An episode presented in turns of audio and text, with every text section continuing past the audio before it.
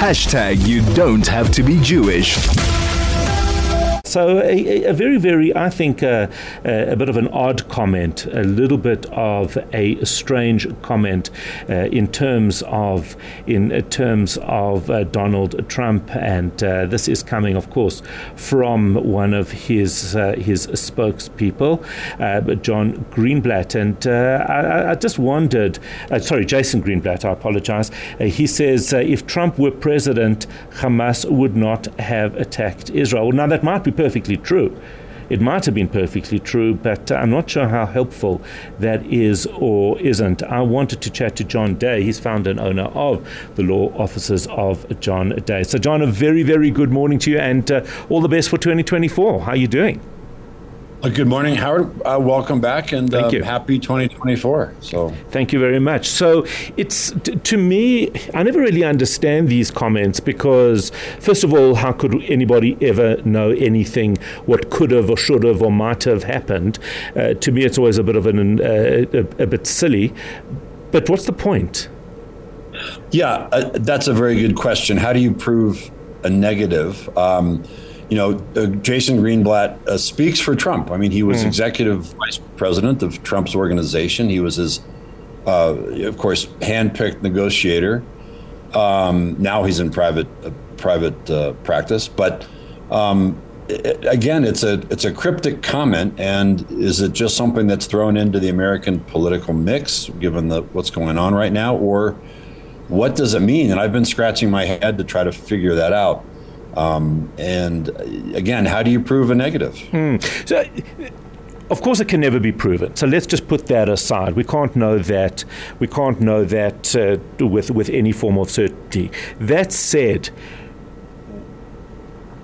there's definitely some validity to saying that that world leaders, perhaps maybe for good reason, maybe for poor reason, were a little bit more nervous about Donald Trump because of his maybe unpredictability, his uh, lack of diplomacy in some areas. Uh, perhaps there is truth in it. Uh, you know, what are your thoughts on it?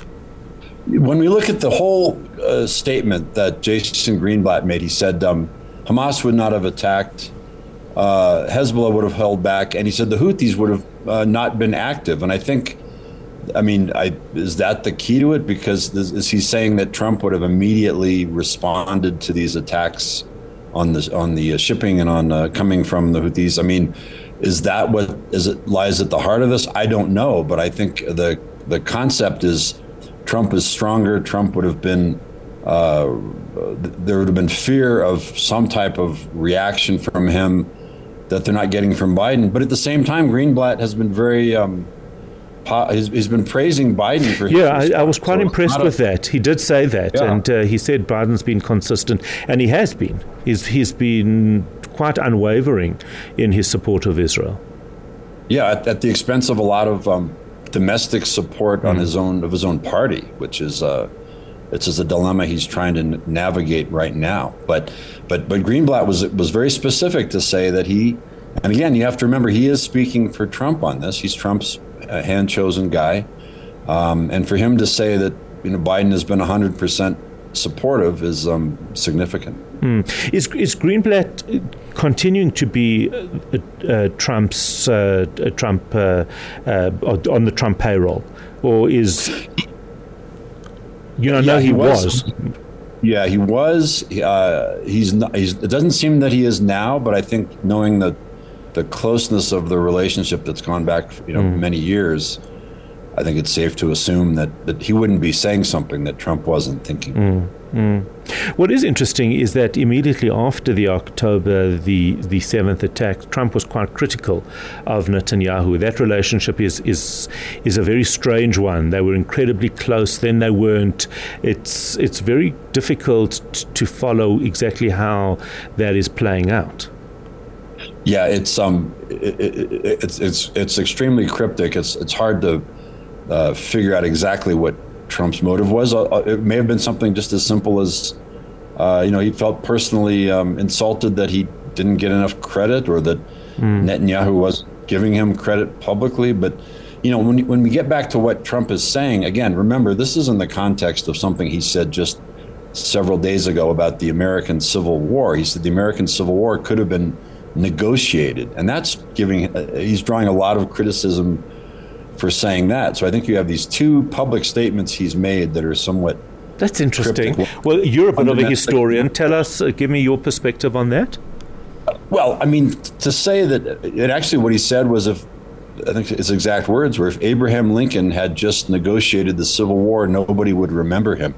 Now, I mean, he's he's been criticized by civil rights groups and historians here because again, this is all speculative. But it, to a lot of people here, he's it, it sounds like he's saying, well, we could have negotiated away the concept of slavery and we would have prevented a war. And so um, that comes subsequent to his saying or his chief spokesman saying that if he had been president, Hamas would not have attacked. So I think, you know, again, there's the political, the domestic political angle to both of these. Um, but but here is um, Donald Trump saying things that that are keeping him in the headlines and are making people try to interpret what he's saying. But um, you know, getting back to the statement about um, would, would Hamas have attacked again, it's it's um, I think it's pointing to Trump trying to point to himself as such a strong leader that he could have prevented all these things. And of course, everyone knows things happen that are outside the realm of any, you know, any leader. Mm, mm.